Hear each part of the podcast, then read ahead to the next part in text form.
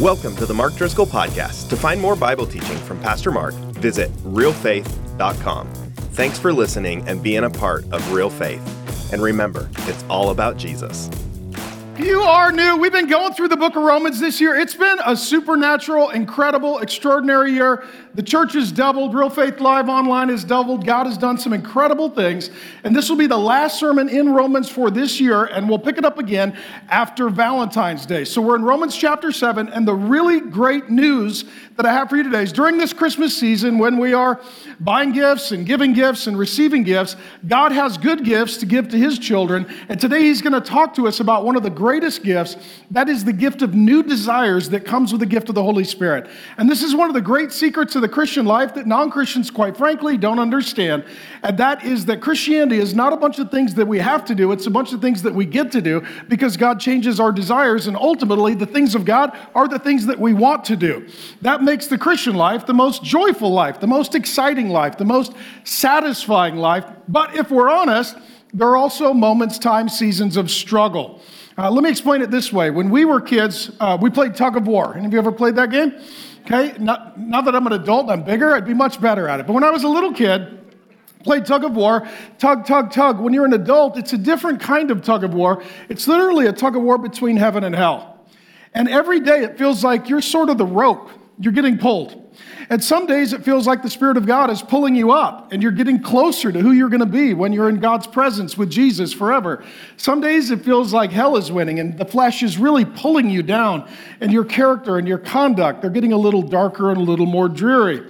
And we've all had this. We all experience this. We all struggle with this. How many of you right now, it literally feels every day like your life is a tug of war, and some days is better, some days are worse, some days you're winning, some days you're losing. Sometimes it feels like you're getting closer to God, and sometimes it feels like the temperature has been heating up and you're getting pulled toward hell. That's exactly what he expresses in Romans seven.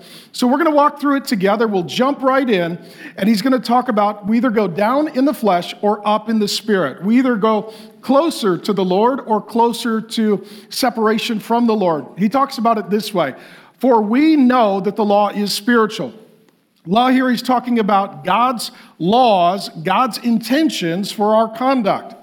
He says it is spiritual, but I am of the flesh, sold under sin. For I do not understand my own actions. How many of you this makes sense? Anybody ever walked up to you and say, why'd you do that? You're like, I don't know. I don't know. Why'd you say that? I don't know. What's wrong with you? I don't know. I know there's something wrong. I don't know what it is. Okay.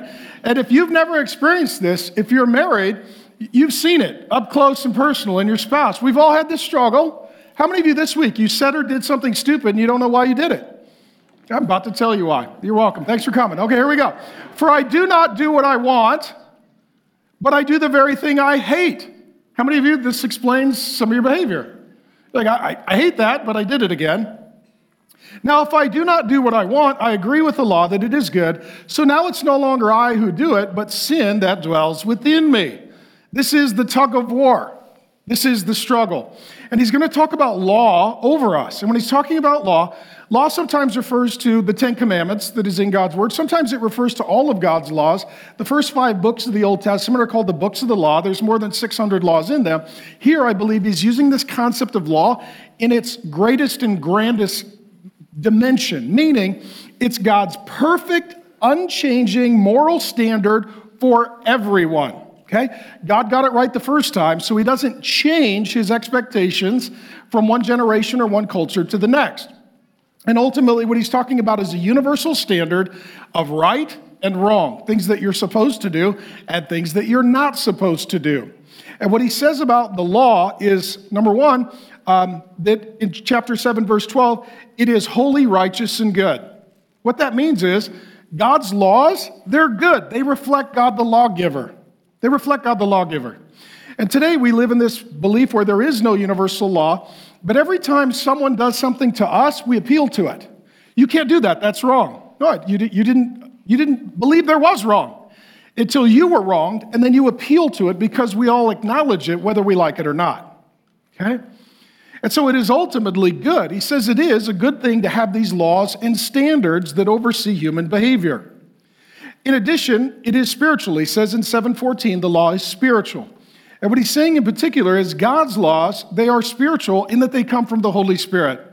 that ultimately this is the only perfect thing on planet Earth. This is the Word of God. And if you want a word from God, you've got to open the Word of God. And what he says is that the laws of God, the commands, the decrees, the expectations, they're not only good, they're spiritual, meaning they come from God the Holy Spirit. They are supernaturally delivered. That God's laws in the Bible are not things that people came up with. Most of us, right? How, let's just be honest. How many of you, you know at least something in the Bible, and there's parts you don't like. There's parts that if you could be on the editing committee, you would change them. This is how we know that people didn't read the, they didn't write the Bible by themselves. We wouldn't read it and write it that God is good, we are bad, it's all our fault, there's nothing we can do to save ourselves, and we're all going to hell, and we're supposed to keep our pants on. None of us would have voted for all of that, amen? So you would have been like, no, no, no, you get saved by eating tacos with your pants off. That's, that'd be my religion. If I was going to pick a religion, just sit around in your pajamas and eat tacos, and then you get to go to heaven. If I was going to devise a religion, it would be a lot funner than what the Word of God says, just to let you know. Right? That, that ultimately, and I say things I shouldn't, and so come back and I'll do it again next week. But if you're new, what he's talking about here is that ultimately what God says is good, but the problem is that we are bad. And the fact that it is spiritual means people didn't come up with all of these ideas, because people will never come up with an idea where they are the problem, not the solution, where they need help and they can't help themselves. That ultimately we're totally and utterly dependent on God, because we have all sinned and fallen short of God's standard and God's law. So what he's saying is this: here we are, we all live our life. Over us is God's standard called the law. It doesn't change. So we're left with two choices. Number one, are we going to try and change it? Or number two, are we going to allow it to change us? That's it. Those are really the only options. You say, okay, well, God wrote some things down. Either I'm going to want to change, edit what he said, because I think he got it wrong, or I'm going to allow the law to judge me, to show me my sins, my faults, my failures, my flaws, and I'm going to change. So the law is over us, and the question is, does the law change or do we change? And you and I, friend, we make this decision every moment of every day. We either make this decision in the flesh, which pulls us down, or in the spirit, which pulls us up. Again, this is the tug of war. So he's going to talk about the flesh. When we hear the word flesh, we tend to think of the physical body. It includes that, but it's far more than that. When the Apostle Paul here uses the concept of flesh, he's not just talking about your physical body, but he's talking about your deepest nature, your strongest desires, your inner person, who you are in the guts and the core. Uh, we'll use the language like seeing somebody's heart or getting to the soul of the matter. That's akin to what he is describing. It's the inner you. It's the true you. It's the deepest you. And that part of your being, it affects all the decisions you make. It affects all the desires you have. It affects all the thoughts that you conceive. It to- totally impacts who you are and how you live. And what it is, until we meet Jesus, all we have is something called the old nature or the old man. And what he's talking about here is the flesh. That is the name for the old nature or the old man. And it is a seed of rebellion given us from our first father, Adam. If you were here, we looked at that in Romans chapter five. And what's curious is that even in the realm of secular psychology, there is an understanding of the flesh. So counselors, psychologists, and therapists who don't even know the Lord or believe the Bible, they will talk about our shadow side. Have you heard that? Your shadow side. And what they will say is that this is a dark part of you. Uh, this is a uh, deadly part of you. This is a destructive part of you. It's your shadow side. It's the part of you that you're a bit scared of. It's a part of you that you try to control. It's a, it's a part of you that you're fearful that other people will see, and they'll see who you really are. And what happens then is, in the shadow side, those who are psychologists and therapists, they will say that it is an unconscious part of our being, meaning we didn't choose it. It shows us. Okay? The difference between the Bible and other social sciences is that the social sciences can diagnose our problem, but they can't provide our solution. So they can tell you what's wrong, but they can't make it right, because we have needs that only God can meet. We have changes that only God can make. And so ultimately, psychology, and I'm not against it, I, I believe in the social sciences, it tells us what the problem is, but rather than telling us then how to get a new nature and to overcome the flesh, it tells us that the only hopes are medication and management. That the flesh can't be removed and a new nature cannot be given, so we need to have medication and management to try and keep the flesh, uh, the, the shadow side of you, from utterly destroying you. Now, I'm not saying that management through good habits is a bad thing, and I'm not even saying that in certain occasions that the problem could be, at least in part, medical. Could be hormonal, could be physical, could be chemical, and that when we love somebody, we want to see them whole. In their mind, with their thoughts, in their heart, with their emotions, uh, in their deeds, with their actions, in their body, with their health. But the difference is Christians and non-Christians can diagnose the problem, but only God can provide the solution. We don't want people just to be better. We want them to be new. We don't want them just to avoid pain in this life. We want them to avoid the pain of eternal life. And so what we need is not just to manage or medicate the old nature, the flesh. We need the Spirit of God to remove that old nature and to replace it with a new nature. And this is the great gift that God gives the Christian. During the Christmas season, this is why the greatest gift we can give is to tell people about Jesus, and that God would give them the Holy Spirit, and that he would give them a new nature, and he would give them new desires, and he would give them new powers, so that they didn't live in the shadow side, but they lived in the Spirit side of who God intends for them to be. And so here then he's comparing and contrasting living in the flesh, which pulls you down, versus living in the Spirit of God, and he pulls you up. And he's going to say this multiple ways in Romans seven. Some of you were poorly taught. Okay? You were taught that God forgives you, but he doesn't really change you. So all you are is just the same old sinner that you were.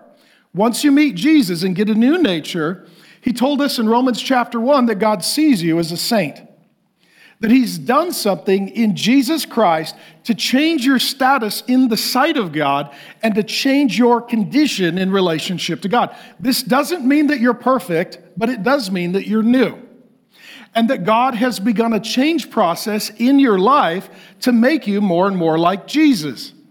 And ultimately, he is, in Romans seven, going to speak of life in the Spirit, where the Spirit of God pulls us up toward heaven, toward Jesus, toward the kingdom of God, in obedience to God's commands and decrees, and he explains it in three ways. In chapter seven, verse twenty-two, he speaks of our inner being. This is a new nature. I need you to know that if you belong to Jesus, or you give yourself and your sin to Jesus today, he gives you a new nature. Literally, the hardwiring in you is reset by God at the deepest level of your being. The Bible talks about that he would take out our heart of stone and he would give us a heart of flesh.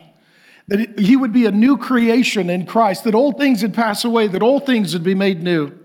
That you would be born again, that you were originally born with a nature of sin in the flesh. You're born again of a new nature in the Spirit for obedience to God. So he talks about a new nature in chapter seven. He also talks about new desires. He said in seven fifteen, I do not do what I want to do. Have we ever felt that? Have you ever felt that? You're like, I wanted to do the right thing and I didn't. I'll give you an example. It's a minor example. But I was walking in, and I'm eating healthy this week because it's Christmas, and I, I don't, I don't want to blow up like a puffer fish. So, and I'm fifty, and if it, like if you're in your twenties, enjoy carbs and eyesight. All of that's about to change. Okay, you you can't eat anything and you can't see anything. You're just going to be big and blind. That's where you're headed. Okay, I'm walking in, and there's a table filled with cookies. In Genesis three, there was the knowledge, uh, the tree of the knowledge of good and evil, and they were told to walk by it. I thought about that right after I ate the cookie, okay? So I, I'm full of chocolate chip cookies, and I got up to my, I, I ate the whole thing in one bite. Grace asked, she's like, what'd you do with the cookie? I was like, I ate it. She's like, between there and there? Yes, I, one breath. I just, I, I ate the whole cookie in one breath, bite. And you know what I wanted to do? I wanted to eat broccoli, but I didn't. Because the inner man put up a real fight, right? And flesh is the Greek word for baked goods. So it all corresponds right here. But he talks about new desires, seven fifteen. I do not do what I want, but I do the very thing I hate.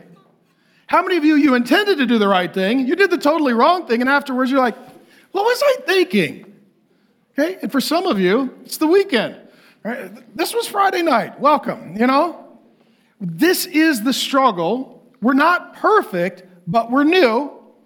And the new part of us hates our old habits. The new part of us hates our old behaviors. The new part of us hates our old decisions. And when we make them, we hate them. So he's talking about life in the Spirit that pulls us up. He talks about the new nature, the new desires, and a new power. He said in Romans seven six, all in context of Romans seven, we serve in the new way of the Spirit. The new way of the Spirit, not the flesh. And where he is driving, Romans eight, if you want to read ahead this week, we won't be there for a few months, but Romans eight talks about life in the Spirit. All of chapter eight is how to live by the person, the presence, the power of the Holy Spirit. And the Christian and the non-Christian can both look at the life of Jesus and admire it, but only the Christian can experience it. There are many people who don't know Jesus who admire Jesus. Only those who have the Holy Spirit not only can admire him, but can experience the life that he lived by the power that he had. And so ultimately, the new nature has new desires, and the Holy Spirit does all of this, and he brings a new power so that you can live a new life in relationship to Jesus Christ that is increasingly more like Jesus Christ. And again, this is the primary difference between the Christian and the non-Christian, is at the level of desire. What do you want? What do you want? The Christian, at their deepest level, wants to do what God says, and they struggle with it because they're still fighting the flesh. For the non-Christian, the deepest desire is not obedience, it's disobedience. It's not holiness, it's unholiness. It's not following Jesus, it's sinning against Jesus. So let me ask you this. What changes, if you are a Christian, what changes have happened in your nature, your desire, and your power? Some of you, the power that's been unlocked and unleashed in your life, it's supernatural. Some of you were addicted, and then you were set free. You say, what happened? You're like, I don't know. God took out the old nature, put in the new nature, put in new desires, new power. I don't know. I just literally changed. That's some of your testimony. That God literally just re-hardwired you in an instant. We even got a testimony from somebody recently. I won't share any of the details, but they were struggling mightily with suicide. They met Jesus one hundred days ago and have not had any thought of self-harm in one hundred days. You know why? New nature, new desires, new power. Okay? Because the flesh pulls us down to death and the Spirit pulls us up to life. It's very practical.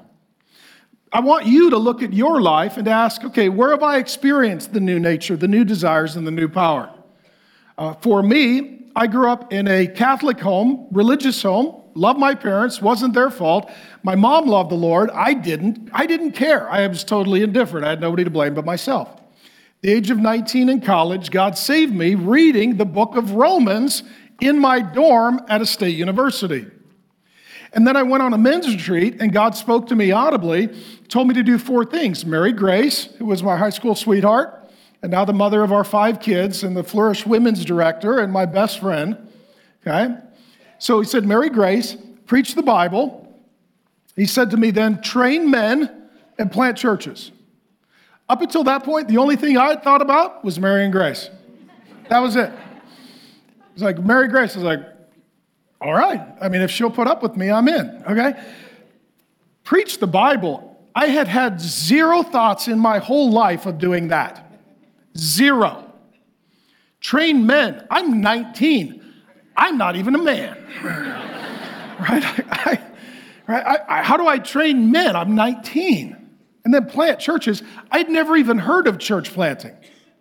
St- what is that? Oh, start a church from nothing. I, Zero times in my whole life had I thought about that. But that was God's will for my life. When I became a Christian, God gave me a new nature. And then he gave me new desires.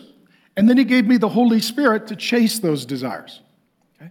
So since age nineteen, I'm with Grace. I adore her. I love her. I am blessed to be with her. We went for a walk yesterday. It was sunny and warm out, and we're holding hands, and I literally just couldn't believe how blessed I am. I'm like, I've got grace from God over me. I've got grace alongside of me. I'm just walking in grace upon grace.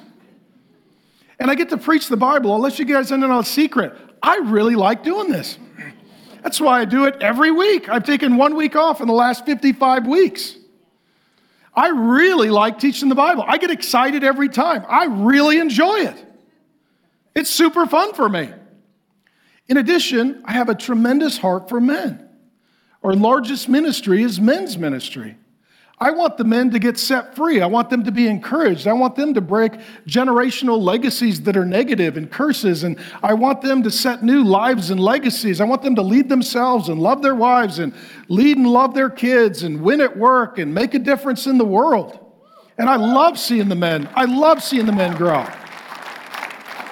And in addition, um, planting churches. We planted one before. We helped plant a number. We took everything we've learned in basically twenty-some years of ministry, and we poured it into this great experiment at the Trinity Church. And God's been exceedingly gracious. Just since we started Romans, uh, we've, we've added six hundred thirty kids to the kids roster. We've doubled the church. We've doubled the Real Faith Life Show. We've baptized one hundred seventeen new Christians just since we started Romans, right? So what is God doing? He's giving people a new nature. And he's giving them new desires. And then he's giving them the power of the Holy Spirit to live a new life. And I'll just tell you, it's exciting. It's wonderful. It's the best thing to be in God's will. And when you know God's will and you're not in it, you're miserable. Like if I wasn't with Grace, I'd be miserable. If I wasn't teaching the Bible, I would be miserable. If I didn't have my kids, I would be miserable. If I didn't get to invest in men, I would be miserable. If I didn't get to lead this church, I'd be miserable. I'd still love the Lord, but those desires in me are so strong that I want to pursue them with full vigor and passion. And anytime anything gets in the way or anytime I trip over my own feet, I'm super frustrated because that's not what I really want. That's not who I really am. That's not why I was really saved. And if you're a Christian, you just got to ask, what desires has God given you? Some of you, you're like, I want to change my life. I want to learn the Bible. I want to pray. I want to say I'm sorry for the first time in my life. Okay, these are deep, profound changes that God gives you with a new nature, new desires, and new power so you can live by the Spirit and rise above the life that you had. And it is this constant battle with this lingering remnant of the flesh that is always trying to pull you back and pull you down. And again, your life feels like that tug of war, amen? We all feel it. So then he's going to continue. He has diagnosed the problem. He's going to move into the solution. And he's going to talk to us as an honest Christian. And if you're new, there are some dishonest Christians. But Paul here in Romans seven, eighteen through twenty, is an honest Christian.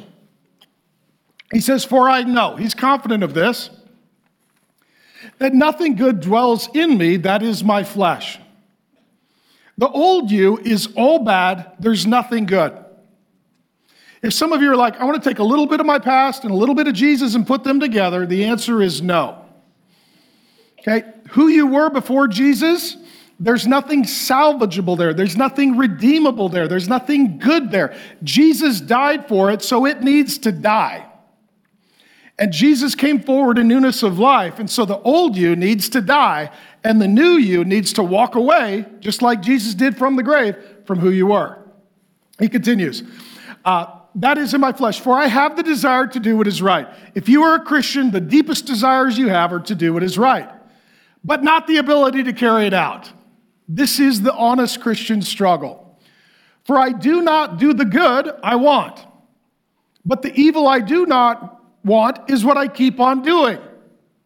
Bad habits, bad choices. Now, if I do what I do not want, it is no longer I who do it, but sin that dwells within me. There, this is one of the most debated texts in the entire New Testament. If you're new, the Bible is sixty-six books written, uh, two-thirds in the Old Testament, thirty-nine books. One-third is in the New Testament, twenty-seven books. And that ultimately, altogether, it is the perfect Word of God. And the Apostle Paul here, he is giving us a section of the Bible that is one of the most debated, controversial sections in the entire Bible. And all these teams come out and these conferences are held and books are written and shots are fired over who is talking and what he's saying. I'll give you the summation of the three primary perspectives. Some would say he's referring to, quote unquote, the carnal Christian. The carnal Christian. The carnal Christian is the one who Jesus is their Savior, but not their Lord. That he forgives their sin, but he doesn't rule their life. That ultimately, uh, he has forgiven them, but he's not really changed them. Okay? Um, this is inappropriate, um, so I shouldn't, shouldn't say it. Um, but I will. The, the image that comes to mind, have you ever been to a circus? There's the elephants, and then there's the guy following the elephants with the shovel. This would be this view of Jesus. Your life is a circus. You just walk around, and he just cleans up after you. Okay? That he's, you're the Lord, right? And he's the Savior. You do what you want, and his job is to follow you and clean up the mess you've made. Okay? That's that view. There was an organization called Campus Crusade for Christ. They changed their name to Crew because crusades aren't real popular these days. Um, right? Is this a jihad for Jesus? No, we're changing the name to Crew. Okay, good. Thank you. Um, and so they changed their name, and they would show three kinds of people. There was a circle where um, you're out, out, outside of the circle is Jesus, and you're in the circle. You're the non-Christian. You're on the throne of your life. So they'd show you on the throne and Jesus outside. The next one was a circle where you and Jesus are in the same circle. You're sitting on a throne. You're the Lord of your life. And he's, he's in the circle with you, but he's not on the throne. You are. That's the carnal Christian. And then the third one was the spiritual Christian. You and Jesus are both in the circle together, and he's seated on the throne. He's the Lord. And then they would ask people, which one do you want to be? I'll be honest with you, I don't like the choices. Because let me tell you this, Jesus is Lord whether you accept or acknowledge that or not. We will say, I made Jesus Lord. No, you didn't. You also didn't make gravity or water wet. Those things are true whether you believe in them or not. It's not like right now, as we like, Um, right now, I'm going to make uh, I'm going to I'm going to make water wet. I did it. You know what? It was wet before you voted. Um, Jesus was Lord, no matter what you vote. Okay. So the Bible doesn't say that Jesus could be Lord if we all vote for him. The Bible says that Jesus is Lord, whether or not any of us vote for him. When Jesus comes back, it won't be like, I didn't vote for you. He's like, I don't really care. You know. We're not doing a recount. I don't care what happened in Georgia. I, I just, I'm in charge. Like, I just, like, right? The problem with this view is it leads to a hyphenated Christianity, right? You're a liberal Christian. You're a progressive Christian. You're a gay Christian. You're a whatever. You're a red letter Christian who only believes the parts of the Bible that are in red. And you don't even believe all of those. That ultimately, you want Jesus to forgive you, love you, serve you, save you, reserve a seat in heaven for you, but not tell you what to do. And what you're basically saying is, I don't want a relationship with you. I like the gifts, but not the giver. I want you to give me all the blessings, but I don't want a relationship where I need to listen to you and you get to lead me. And I would say that's not loving Jesus, that's using Jesus. That's an abusive relationship. That ultimately, Jesus is very generous, and Jesus loves us so much that he'll take us as we are, but Jesus loves us too much to keep us as we are. He told us in Romans two, it's the kindness of God that leads to our repentance. What that means is Jesus loves us, and his love changes us. What I'm saying is this, you can't meet Jesus and receive his love without starting to experience some change in your life. That's what I'm telling you. When I met Jesus, some things changed, and they're still changing. The closer I get to Jesus, the more change happens. Anyone you're in a loving relationship with, that relationship should change you. My relationship with Grace has changed my life. My relationship with each of my kids has changed my life. My relationship with Jesus has changed my life. What Jesus doesn't want to do is just forgive you. He wants to love you. He wants a relationship with you, and he wants that loving relationship with him to change you. And part of the truth is this, that the Christian faith is a fight. It's a war. He used this word in Romans seven twenty-three, war. That's what he's using in context. And what that means is this, we are new, but we're not in heaven yet. We're still on earth. We're new, but we're not perfect yet. We're in the fight. And so what it is, it's, it's a war, it's a fight. The problem that I see with a carnal Christianity is saying, you don't need to fight. There is no war. You can have all your sin and Jesus, and you don't need to fight against your sin for Jesus. And I'm telling you, the Christian life, it's a fight, it's a war. It's a war between hell and heaven, between ultimately death and life, between slavery and freedom. And when you receive the Spirit of God and you join Team Jesus, you are in the fight, and it is a war. And it's not enough to say, uh, Jesus, I'm not going to change, obey you, or follow you. I don't want to be like you, but I want you to just forgive me. The other erroneous view is something called uh, the perfect Christian. And if you've ever met this person, tell them they're not, okay? That's the perfect Christian. And some would say, no, he's not talking about the carnal Christian who's living like a non-Christian, but really is a Christian. There's no change in their behavior. There's no change in nature, desire, or power.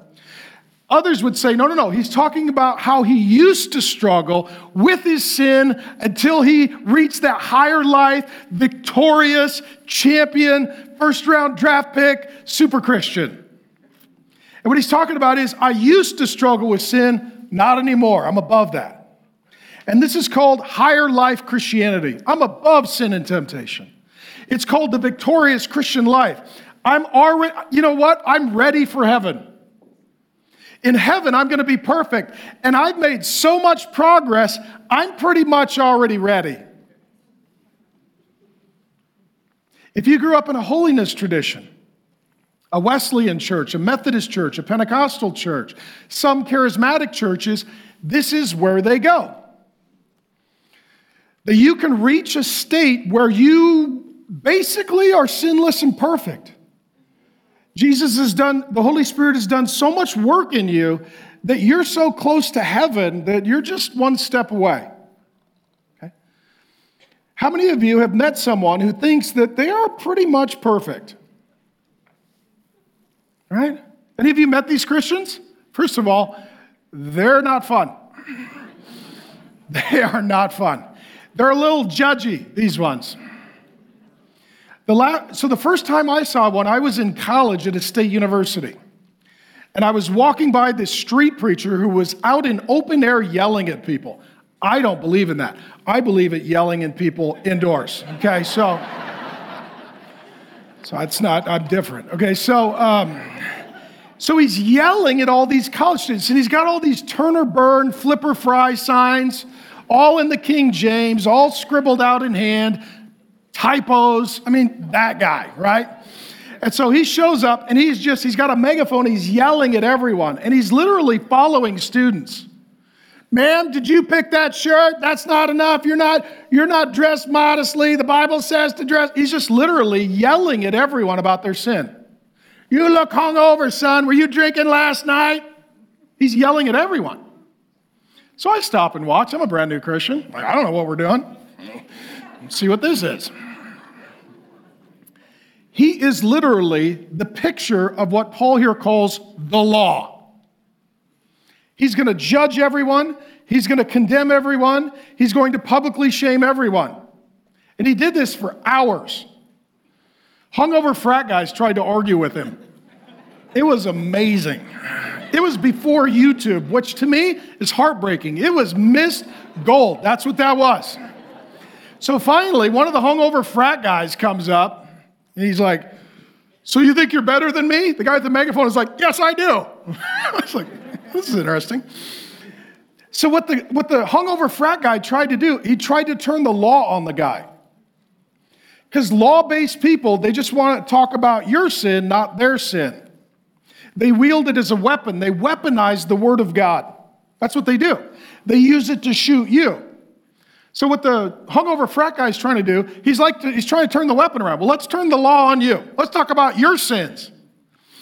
So the, the hungover frat guy basically asked him, well, you, you think you're perfect? Now, what, what do you think the answer would be? No. No. Here's what he said. Yes. I was like, maybe they're both hungover. I don't know. You know, this is crazy. I was like, what? He's like, yes, I am perfect. I said, what the heck? I said, uh, so so he, he's he's yelling at everybody. And he said, uh, I haven't sinned, and I think I think he said, since nineteen seventy-two. I remember, because I would have been two years old. I was doing the math. I'm nineteen at the time. And he says, it was nineteen seventy-two. I saw Susie in hot pants, and I had a lustful thought. And then I repented, and I gave myself to the Lord. And ever since then, I've never sinned again. My first thought was, what are hot pants? Are those the pants that the girls are going to hell are wearing? You know, I don't want to wear those pants. But he literally said, I have not sinned in thought, word, or deed. Everything I've said or done since nineteen seventy-two has been perfect. What do you think about that? Okay. I'll let you in on a little secret. I doubt he was married. I'll just let you in on that. All right? That's a little hard to live with. You're having a fight. You're like, oh, I know it's not my problem. Not, not my fault. I'm perfect. Like you, you married Jesus, so talk to him about how you need to change. Okay, so that'd be a little rough. And immediately I thought, number one, he seems really proud. True? Like, really proud. Because he's he's telling us publicly how perfect he is. That's not very humble. Secondly, he's very judgmental. He's not loving of people at all. He's very unloving. And what he's doing, he's making it between himself and the people, not between the people and Jesus. And so it's not about you and them, it's about us and him. And pride is the worst sin of all. It's pride that got Satan kicked out of heaven. And that sometimes religious pride is the worst sin of all. And sometimes the most wicked people tell you how holy they are and how unholy you are. So I don't believe Paul here in Romans seven is talking about the carnal Christian who belongs to Jesus, but Jesus has effected no change in their life. I don't think he's talking about the perfect Christian who has got the victorious higher life. I think he's speaking as an honest Christian. And the honest Christian knows this: I'm not who I was, but I'm not who I'm going to be when God is done with me. I am new, but I'm not perfect. I made some progress, but I'm not there yet. If I look at how far I've come, I feel pretty encouraged. If I look at how far I have to go, oh boy, I see reality. How many of you, this explains your life? Right? This is the honest Christian life. And uh, the good news is this. Ultimately, God is not done with you. Okay? He's not done with you. You're in the process. You're in the fight. You're in the struggle. You're in the journey. But when he says, I don't do the things I want to do, and I do do the things I don't want to do, and I'm so frustrated, what he's saying is that for the Christian, God changes the nature, the desires, and the power to such a degree that when we go down instead of up, we hate it because our desires have changed. How many of you, there's things you used to love, and you met Jesus, now you hate them. There's things you used to live for, and now you want to kill them. It changes desire. This is where, if you're new, I love to say Christianity is not what we have to do, it's what we get to do. I don't have to read the Bible, I get to. I don't have to pray, I get to. I don't have to sing, I get to. I don't have to tithe, I get to. I don't have to serve, I get to. My new nature with the new desires, that's what I want to do. And when I don't, I'm really miserable. What this means is that the Christian who's in the struggle or the fight is not the hypocrite. The hypocrite is the Christian who quits the struggle and gives up on the fight. And uh, I'll give you a story on the change of desires, because what, I want to use a physical truth to illustrate a spiritual truth. So growing up, how many of you like me, I ate garbage. I was the human equivalent of a goat. Okay, I would eat anything. That was me. Yeah, to quote Jim Gaffigan, hot pockets. I mean, that was like my, that was my whole, I ate uh, microwave burritos. I ate frozen pizzas. I ate Pop-Tarts. The closest thing I came to fruit was orange soda. Uh, I just ate garbage. I ate Taco Bell. I ate McDonald's, which is the Greek word for cancer. And uh, I just ate garbage. But I, I was a very active athlete, okay? And so when you're young and you're active, you can burn some off. Well, then I hit college, not so active. Then hit my twenties, not so young. Hit your thirties, add not so active, not so young. I'm in bad shape. I feel sick all the time. I have got heartburn and intestinal ulcers, and I've got brain fog and low energy, and I've got heartburn and allergies, and I'm a disaster. I go to my doctor. I say, what's wrong? He's like, you're killing yourself. He's like, do you know when you put food in the microwave, you kill all the nutrients? I was like, no, I've not had any nutrients since the seventies. You know, so I didn't know. He's like, you've got to change your diet. I said, well, I don't like those foods. Because he's like, eat vegetables. I was like, oh my gosh, they don't even, no. Can we fry them? You know. Um, and he's like, no, you got to drink more water. You can't drink soda. You got to stop eating fast food. He's like, you got to have a salad. Salad? What am I, a bunny? Like, I don't need a salad. So I go to my wife, Grace, who's discipled her body, her palate. She's got healthy, nutritious lifestyle. And she starts, you know, she's like, do you want to eat what I eat? I guess I need to. You know, so um, I start eating it. And at first, it tasted weird. Okay? So she, she'd cook something. I'd be like, this tastes like the yard. That's what I told her. This tastes like the yard. It's like, what do you mean? I was like, well, if I went out and just like started eating the yard, it tastes like that. She's like, that's what food tastes like. I was like, ah, okay. So... So I start, I, I go to clean proteins, I go to vegetables, I go to fruit, I change my whole diet. I get rid of soda, I stop eating junk food, I change my whole diet. And bit by bit, I started getting healthier. I started feeling better. I was like, oh, I can, I can sleep. I can, I don't have allergies. I don't have a bloody nose. I don't have heartburn. This is awesome. And then I did this for years. Next thing I know, as I kept feeding the, the new palate, the new taste buds, the new, the new, the new disciplines, I started enjoying it more and more. And I started finding that I was getting healthier and I was feeling better and better. And then one day, I was driving home, I was driving by a McDonald's. Okay? And the flesh rose up. And there was a war with the spirit. And I thought to myself, I have not had McDonald's now in years. Previously, I would go hours. I've extended years. I'm driving by, and I'm like, okay, well, I remember I used to love a Big Mac and a shake and the fries. Okay, and the fries, they're good for thirty seconds. They're amazing for thirty seconds. But at forty seconds, they turn into shoelaces. So you got to eat them really fast in the car. And the milkshake isn't even on the periodic chart. You could put the milkshake out, come back ten years later, it hasn't melted. That, that's a sign, right? Right? This is the caulking you put in your tub. You should not put this in your body. This is not good for you. You're going to plug everything up, okay? So I pulled over and I got Big Mac, fries, and a shake.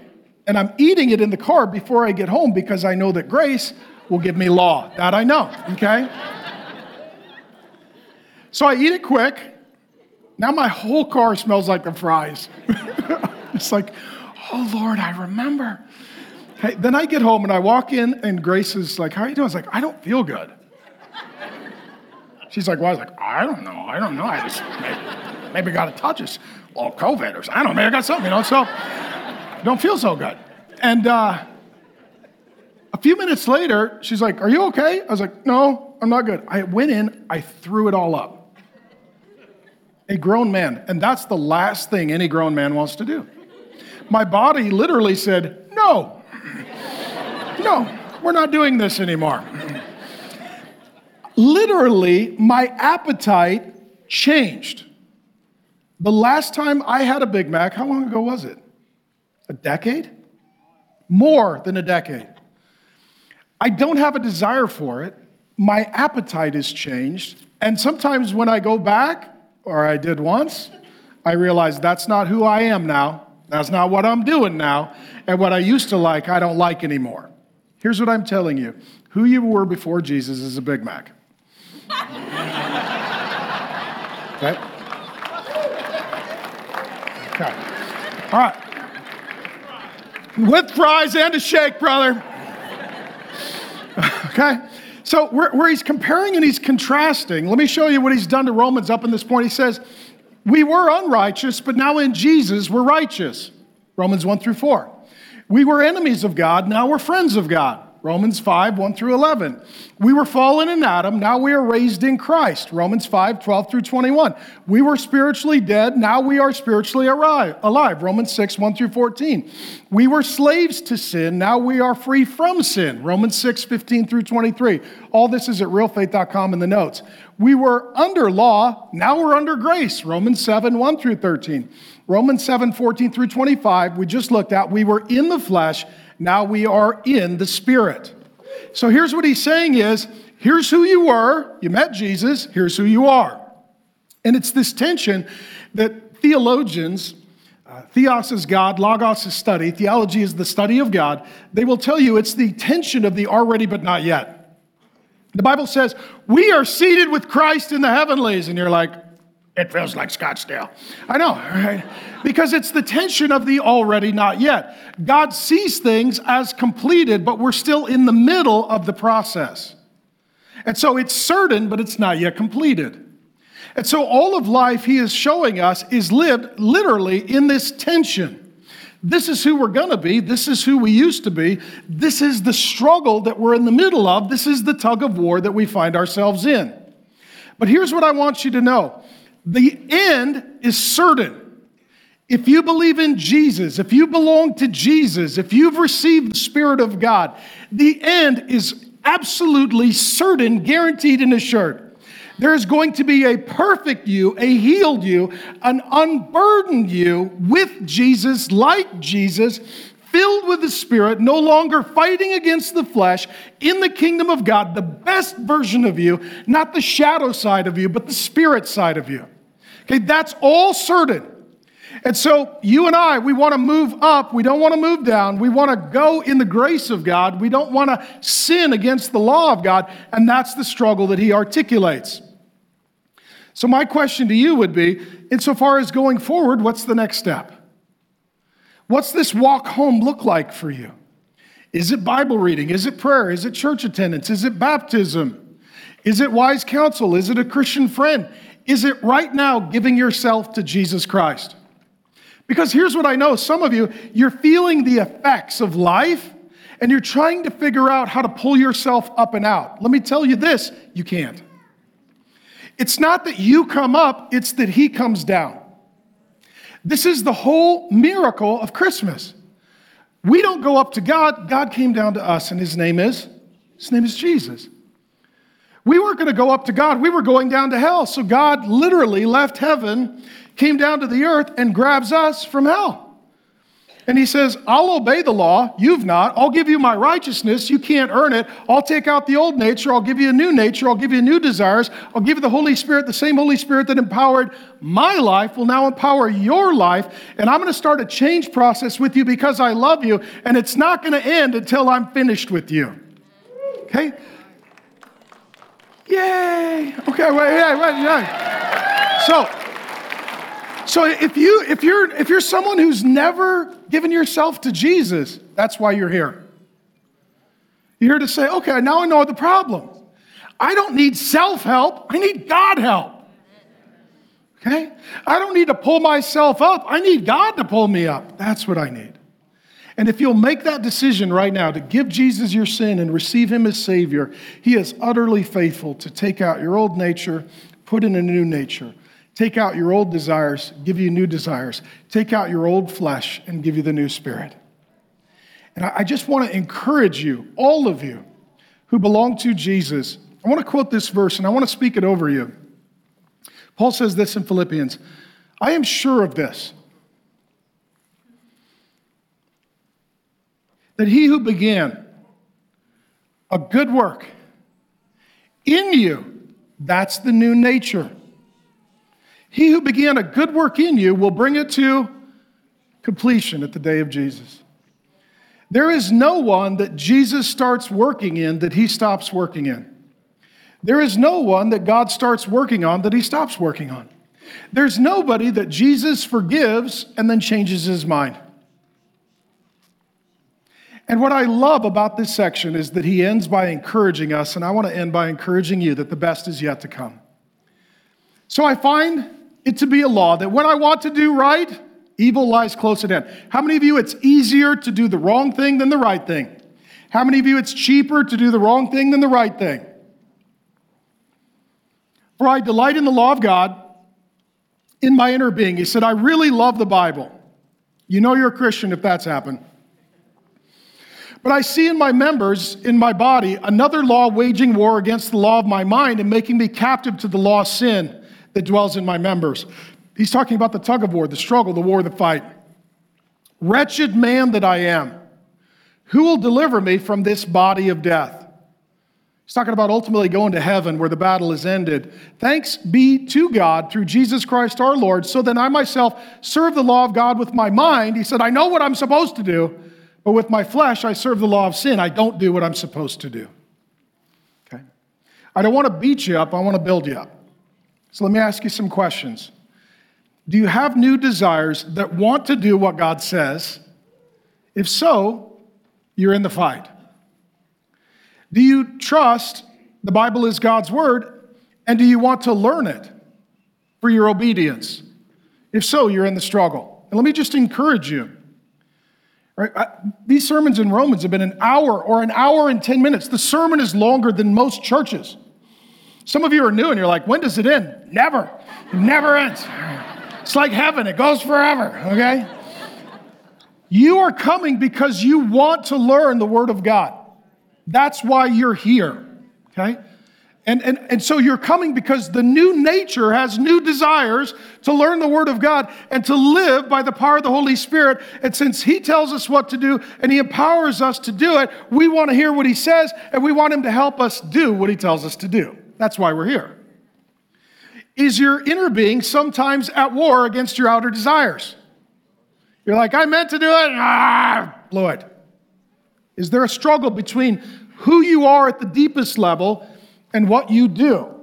Because all Christians struggle with temptation, but the deepest desires are for the things of God, and the weaker desires are temptations that remove that desire to follow God. Do you know what is right in your mind and get frustrated when you don't do it? You're in the fight. Do you hate who you are in the flesh? Angry, broken, drunk, violent, disappointed, shamed, cowardly? Do you really prefer who you are in the Spirit? Repentant, clean, hopeful, loving, gracious, sober. You're in the fight. Do you sometimes feel beat up and worn out by your battle with your flesh? So it's like, man, it just feels like every day is a war, and I'm my own worst enemy. He uses the language of wretched man that I am. What that is, that's a weird, in the Greek text that is originally written, that's a weary warrior.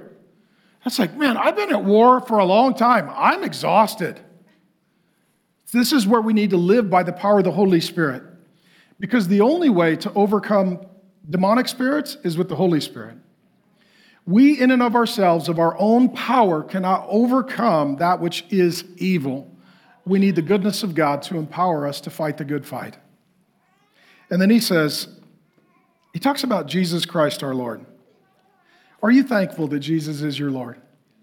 And see, as I was praying for you uh, this week and today, I kind of saw a picture, and I want to share it with you. Here's your life. Okay? You're living your life on the earth. Some good days, some bad days, some wins and some losses, some victories and some defeats. Over your life is the law, the law of God. But above the law is your Lord. And sometimes all we're looking at is the law. Am I good or bad? Did I obey or disobey? Yes, we need to look at the law, but we need to look through the law and see the Lord, who is the Lord over the law. So it's the Lord, the law, your life. And what he's been talking about is your relationship with the law. And what he ends with is your relationship with the Lord, who is Lord over the law. His name is Jesus. And what he is reminding us is that if all we do is look to the law, we see our sin, but if we look up to the Lord, we see our Savior. And it is not that we live up to the demands of the law, it is that our Lord comes down and pulls us up so that by the power of the Holy Spirit, we can start to obey the laws. A couple of things I want to say. For those of you who are parents, your child has the flesh. They've not yet received the Spirit. You need to know this as a parent. This is why you can't just work on behavior modification, but you ultimately need nature regeneration for your child. This is why our goal is not to make our children better, but for God to make them new. They were born in your house, they need to be born again into his house. Okay. Number two, if you have a child and you love the Lord, they're growing up in a spiritual environment of grace and the Holy Spirit. And that is a great blessing and gift to them because it'll give them a comparison and a contrast between that which is of the Lord and that which is not. And ultimately, here's what I've found, and the reason I just feel inclined to say this is it's the holiday season, the kids are off of school, you're going to get more time with them. Yeah. And we've added a lot of kids to the roster. Added six hundred thirty kids during Romans just to our church family. It's amazing. But ultimately, what I saw with our kids is that as they were transitioning into their Christian faith for themselves, the flesh put up a last stand. Right? We had, a, let's say we had a kid and you're like, oh, they weren't too bad. And then you're like, oh my, this kid is terrible. Like, oh my gosh, like I, I believe in the Antichrist and I think they have our last name. You know, like you're, this kid is really rebellious. Sometimes the most rebellious seasons are where the Spirit is pulling them up and the flesh is waging the last stand to pull them down. And so in those moments, parents, don't get frustrated. Pray for your child. Don't yell at your child. Talk to them about who Jesus intends for them to be, not what they're being in that moment. And for you as the children of God, which we all are, whether we are young or old, here's what we need to know. The law is good, we are bad. But the Lord, who is over the law, he is good. I want to close with this. He talks about Jesus Christ our Lord. What he's trying to do is get our hearts and our minds and our hope and our future fixed on Jesus. Let me just read in closing from Romans one through Romans fourteen. I just want to tell you exactly what Romans says about Jesus Christ the Lord. I want to look up to him. He says, to all those who are loved by God and called to be saints, grace to you and peace from God our Father and the Lord Jesus Christ. Blessed are those whose lawless deeds are forgiven and whose sins are covered. Blessed is the man against whom the Lord will not count as sin. Therefore, since we have justified by faith, we have peace with God through our Lord Jesus Christ. See, the law tells you all the things you're supposed to do, and the Lord tells you all the things he does for you. It goes on to say, if while we were enemies, we were reconciled to God by the death of his son, much more, now that we are reconciled, shall we be saved by his life. More than that, we also now rejoice in God through our Lord Jesus Christ, through whom we now have received reconciliation. He says, where sin increased, grace abounded all the more, so that as sin reigned in death, grace also might reign through the righteousness leading to eternal life through Jesus Christ our Lord. The law shows us our problem. The Lord is our solution. The law shows us how we fall short. The Lord is the one who comes to lift us up. He goes on to say, the wage of sin is death, but the free gift of God is eternal life in Christ Jesus our Lord. He goes on to say, thanks be to God through Jesus Christ our Lord. He says, I am sure that neither death, nor life, nor angels, nor rulers, nor things present, nor things to come, nor powers, nor height, nor depth, nor anything else in all creation will be able to separate us from the love of God in Christ Jesus our Lord. If you confess with your mouth that Jesus is Lord and believe in your heart that God raised him from the dead, you will be saved. The Lord is the same Lord of all, bestowing his riches on all who call on him. For everyone who calls on the name of the Lord will be saved. Oh, the depths of the riches and the wisdom and knowledge of God. How unsearchable are his judgments, how inscrutable his ways. For who has known the mind of the Lord, or who has been his counselor? He goes on to say, do not be slothful in zeal, be fervent in spirit, serve the Lord. Put on the Lord Jesus Christ and make no provision for the flesh to gratify its desires. And then he closes with this in Romans fourteen. For if we live, we live to the Lord. If we die, we die to the Lord. So then, whether we live or we die, we're the Lord's. For this end Christ died and lives again, that he might be Lord of both the living and the dead. Here's your life. Here's his law. There's your Lord. We're going to worship him. Lord Jesus, we lift our eyes up to you. We focus and fix our attention on you. God, we've looked at our life. We see our sin. We've looked at the law. We see the demands. We look up to Jesus and we see our Lord. Lord Jesus, thank you that we don't need to go up to you. You come down to us.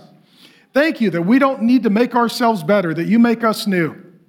Thank you that we don't need to perform so that you would be pleased with us, but that you came down and you lived a perfect life and you're pleased to love and to save and to seek and forgive us. God, I pray for these dear people. I'm encouraged by their progress. The best is yet to come, and we claim that as a promise that he who began the good work in them will see it through to completion until the day of Jesus Christ our Lord. And Lord God, I pray favor on these people. I pray blessing on these people. I pray hope in these people. I pray that new nature and those new desires would receive new power through the Holy Spirit so that they could live like Jesus Christ their Lord, that they could live with Jesus Christ their Lord, that they could live for Jesus Christ their Lord until they see Jesus Christ their Lord, in whose name we pray. Amen.